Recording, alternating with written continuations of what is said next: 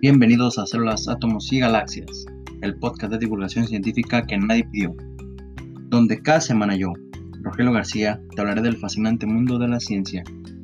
Y estamos aquí en otra semana más de ciencia, otra semana más eh, tratando de explicarles em, cosas de ciencia, valga, válgame la redundancia, cosas de ciencia, de una forma sencilla, clara, ojalá graciosa, la verdad, porque no me considero para nada gracioso, pero estamos haciendo el intento, que es lo que cuenta.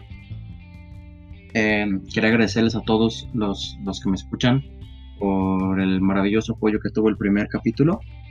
Eh, no me imaginé que me escuchara tanta gente, bueno, no fue mucha, pero pensaba que me escucharía menos de la que me escucha. Eh, y recibí buenos comentarios. Les gusta mucho lo que, les gusta, les gusta mucho, les gusta lo que hago, les gusta cómo lo hago y esto es para ustedes, para, para tener algo que, algo con que entretenerse, algo con que dejar de pensar un poco en, en todo lo que nos, nos aquejan durante esta cuarentena. Pero así, estamos en un episodio más, otra semana más. El tema de esta, de esta semana es muy interesante, me gusta mucho. Tiene mucho que ver con muchos temas científicos y espero que les guste. Desde pequeño me ha fascinado la idea de poder viajar en el tiempo, alimentado por mi gusto por la historia. Me encantaba pensar cómo sería vivir aquellos acontecimientos importantes que le dieron rumbo a nuestra historia, como la primera vez que se descubrió el fuego, escuchar las grandes ideas de Aristóteles, observar la construcción, construcción de las pirámides de Egipto, observar junto a Galileo los anillos de Saturno en su telescopio, aprender de Newton el cálculo, rama de las matemáticas que él construyó, viajar con Darwin en el Beagle, Beagle, Beagle, Beagle, y hablar con él sobre evolución, observar en vivo el alunizaje que por un momento nos hizo soñar con conquistar otros mundos. Y cómo no, viajar con yo de la prepa para decirle, mira, güey, la neta, hagas trámites a medicina. Te va a gustar más la carrera de QFB. Y te vas a encontrar muy buenos amigos. La idea del viaje en el tiempo no es algo que me he inventado por el aburrimiento de esta cuarentena. De hecho, ha estado en el imaginario colectivo desde hace muchos años, inspirando novelas, como El fin de la eternidad, de mi autor de ciencia ficción favorito, Isaac Asimov, que es considerado el padre de la robótica con las leyes de la robótica de Asimov. Isaac Asimov, sí, Asimov. Este, le recomiendo mucho, mucho sus libros. Los adaptaron también a películas. La de la película de Yo Robot es, está basada en el, en el libro que lleva el mismo título, Yo Robot de Isaac Asimov. Muy buen, muy, muy buen escritor de ciencia ficción. Y películas como Volver al Futuro, mmm, no la he visto, pero se ve interesante, se escucha interesante. Series como Dark, la popular serie de Netflix. Eh, las acabé la primera temporada, así que agradecería que se agarraran los spoilers. Las personas se sienten confundidas con el tema del viaje en el tiempo haciéndose preguntas como ¿es posible viajar al pasado? ¿Qué complicaciones traería viajar al pasado? ¿Qué son y qué tienen que ver los agujeros de gusano en todo esto?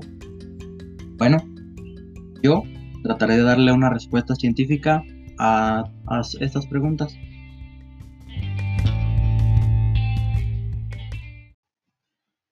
Pero para hablar del tiempo, primero necesitamos entender qué es el tiempo. El tiempo, como todos lo conocemos, es una magnitud de medida que nos permite ordenar la secuencia de sucesos estableciendo el pasado, el presente y el futuro. Pero para los científicos, especialmente para los físicos, el tiempo es la llamada cuarta dimensión. Podemos explicar esto con la idea de un plano cartesiano. Nos podemos mover hacia la derecha en el eje X, hacia adelante en el eje Y, e imaginemos que existe otro eje, el eje Z. En este solo nos podemos mover hacia adelante, tal y como lo hacemos en el tiempo. Pero, ¿por qué? Según la teoría de la relatividad especial del físico alemán Albert Einstein, el más conocido de este siglo, el tiempo y el espacio no son cosas independientes una de la otra, sino que son un conjunto, formando la tela del espacio-tiempo, un campo, por así decirlo, en el que todos nos movemos y tratar de ir hacia atrás dentro de esta tela prácticamente la rasgaría.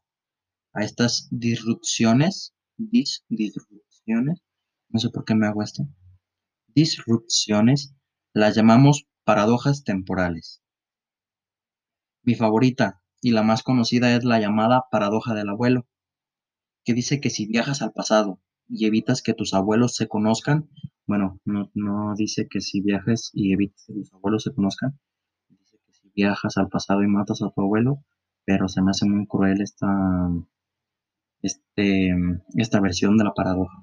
Lo dejamos así, en evitar que nuestros abuelos se conozcan. Estos no tendrán a tus padres y ellos no te tendrían a ti.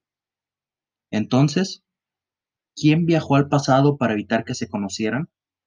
Exacto, ahí es donde se crea la paradoja. Si tú no existes en un principio, no es posible que retrocedas en el tiempo a evitar que tus abuelos se conozcan.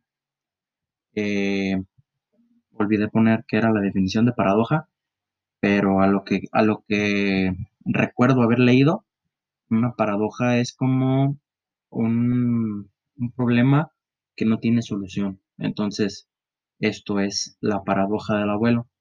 Si viajas al pasado y evitas que tus abuelos se conozcan, estos no tendrían a tus padres, o a tu padre o a tu madre en, el, caso, que quieras. Entonces, al no nacer tus padres, no nacerías tú. Entonces, eh, se crea el problema de que si no naciste tú, ¿cómo es posible que puedas retroceder en el tiempo a evitar que tus, uh, que tus abuelos se conozcan? Pero, ¿es posible viajar en el tiempo o no? Eh, la respuesta corta es no, aunque existe una teoría que dice que superando la velocidad de la luz, esto es posible, aunque todavía no hay evidencia clara de que esto sea cierto.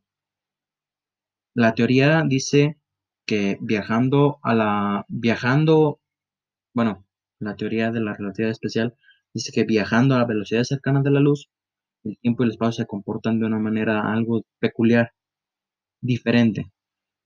Pero dice la teoría de la que les explico, no sé por qué me revuelvo tanto.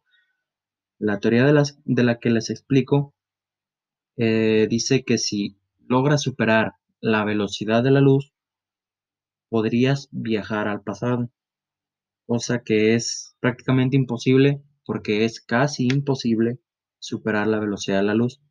En primer lugar, porque tenemos mucha masa. Los fotones viajan a la velocidad de la luz, los fotones que es la partícula de la luz, viajan a la velocidad de la luz porque tienen muy poca masa. Y nosotros, al ser em, cuerpos hechos de muchas partículas, pesamos mucho. Y no se diga si nos montamos en una nave espacial que pesa demasiado, eh, alcanzar la velocidad de la luz es casi imposible. Bueno, viajar al pasado es casi imposible y trae muchos problemas, creando paradojas y bueno, dejemos eso de lado. Pero ¿es posible viajar al futuro? Eh, sí, y qué bueno que lo preguntas. De hecho, todos lo hacemos a la velocidad de un segundo por segundo. Esto quiere decir que todo lo que existe en el universo se mueve hacia el futuro viaja hacia el futuro eh, a la velocidad de un segundo cada segundo. O sea, tú te mueves al, futuro un segundo cada segundo. No sé si me explico o no sé si los eh, confundí más, pero esto es así. Hasta hace algunos años, el viajar al futuro era un concepto de ciencia ficción, pero la teoría de la relatividad especial de Einstein sentó las bases para el viaje en el tiempo. Dentro de esta teoría se manifiestan tres enunciados que Einstein consideraba inamovibles. Uno de ellos dicta que la velocidad de la luz en el vacío, o sea, 300.000 kilómetros sobre segundo, que es mucho, mucho, muy rápido, pero no lo suficiente para recorrer eh, todo el universo, porque es infinito. Bueno, eh, la velocidad de la luz en el vacío, 300.000 kilómetros por segundo, es el tope de velocidad a la que puede viajar la materia, lo que nos lleva a decir que el tiempo y las distancias no son absolutas viajando a tales velocidades. Esto era lo que les comentaba em, anteriormente, decía que viajando a esas velocidades, el tiempo y el espacio no se comportan de la manera convencional a la que nosotros conocemos en la Tierra. A ver, lo pongo claro. El tiempo pasa más rápido para una persona en movimiento, según la perspectiva de otra persona que no se mueve. Esto se explica muy bien con otra paradoja temporal, la llamada paradoja de los gemelos. Antes de pasar la paradoja, yo trataba de explicarle a un compañero de trabajo que en perspectiva eh, superar la velocidad de la luz es prácticamente imposible. Yo le decía, tú eres chofer, tú llevas carga, entonces mientras más carga le pongas, más difícil es acelerar. Entonces eso pasa en el espacio. Eh, por eso los fotones viajan a la velocidad de la luz, porque prácticamente no tienen carga, no, no cargan con peso extra. Eh, un cuerpo más o menos em, promedio de una persona pesa 80 y algo kilos, si no me equivoco. Entonces, no puedes comparar eh, la prácticamente nula existencia de masa de un fotón a los mm, millones de, de, átomos que conforman un cuerpo humano, eh, acelerar esas velocidades, acelerar ese peso a esas velocidades, se requiere una cantidad enormemente de energía que no se ha descubierto aún en el universo. Bueno, volvamos a la paradoja, la tangente. Eh, la paradoja dice que tienen dos gemelos idénticos. A uno le encanta el espacio y se vuelve astronauta. Al otro le llama más la atención la química y se vuelve QFB. El primero se aventura un viaje de 10 años luz hacia una estrella cercana, en una nave superfuturista que viaja a un 95% de la velocidad de la luz. El otro se queda en la Tierra haciendo un podcast, haciendo un podcast sobre ciencia. Eh, casi no me proyecté en esta explicación, pero bueno. Eh, al volver del viaje, el hermano astronauta, para el hermano astronauta, habrán pasado 10 años en la Tierra, mientras que en su perspectiva solo habrá pasado un año. Bueno, no me he hecho los cálculos, pero en teoría esto es así. Bueno, esto es en resumen. En resumen, el tiempo pasa más lento a velocidades cercanas a la de la luz. Pero, ¿qué tienen que ver los agujeros de gusano en todo esto?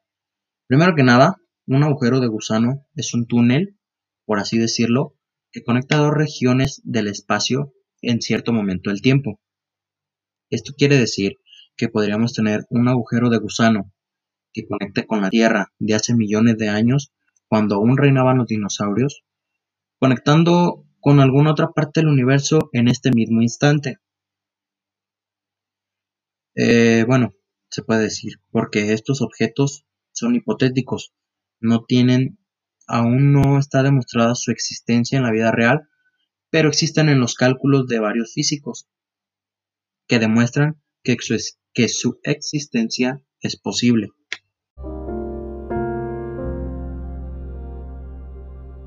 Pero por ahora solo nos queda imaginar cómo sería viajar al pasado.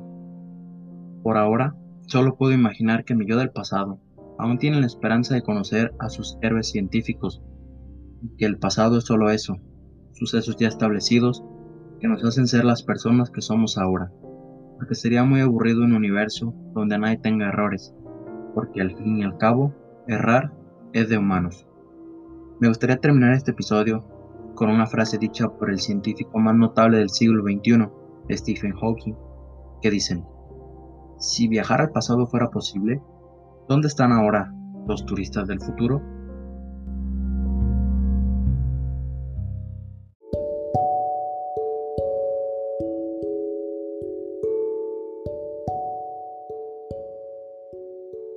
Esto fue todo eh, por este episodio. espero que les haya gustado. Eh, espero que me hayan entendido porque es un tema mm, bastante complicado de entender. Espero que les, bueno, les di que les haya gustado. Eh, espero que lo compartan mucho. Que esperen con ansias el próximo, el próximo episodio porque ahora sí viene un poco sobre física cuántica algo que me gusta pero que no entiendo, pero que trataré de entenderlo y explicárselo a ustedes. Eh, recuerden que tengo Facebook, pueden seguirme en Facebook como Células, Átomos y Galaxias Podcast. Tengo Twitter, es arroba CAIG Podcast. Tengo Instagram, CAG-podcast. Este, ahí pueden mandarme todas sus sugerencias, eh, temas de los que quieren que hable, eh, críticas, ¿por qué no? Este, hasta un, oye, eh, pronunciaste mal esta palabra en tal minuto.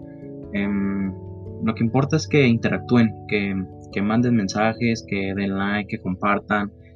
Eh, bueno, eso fue todo por esta semana en Células, Átomos y Galaxias. Muchas gracias por escuchar y nos vemos la próxima semana para un poco más de ciencia.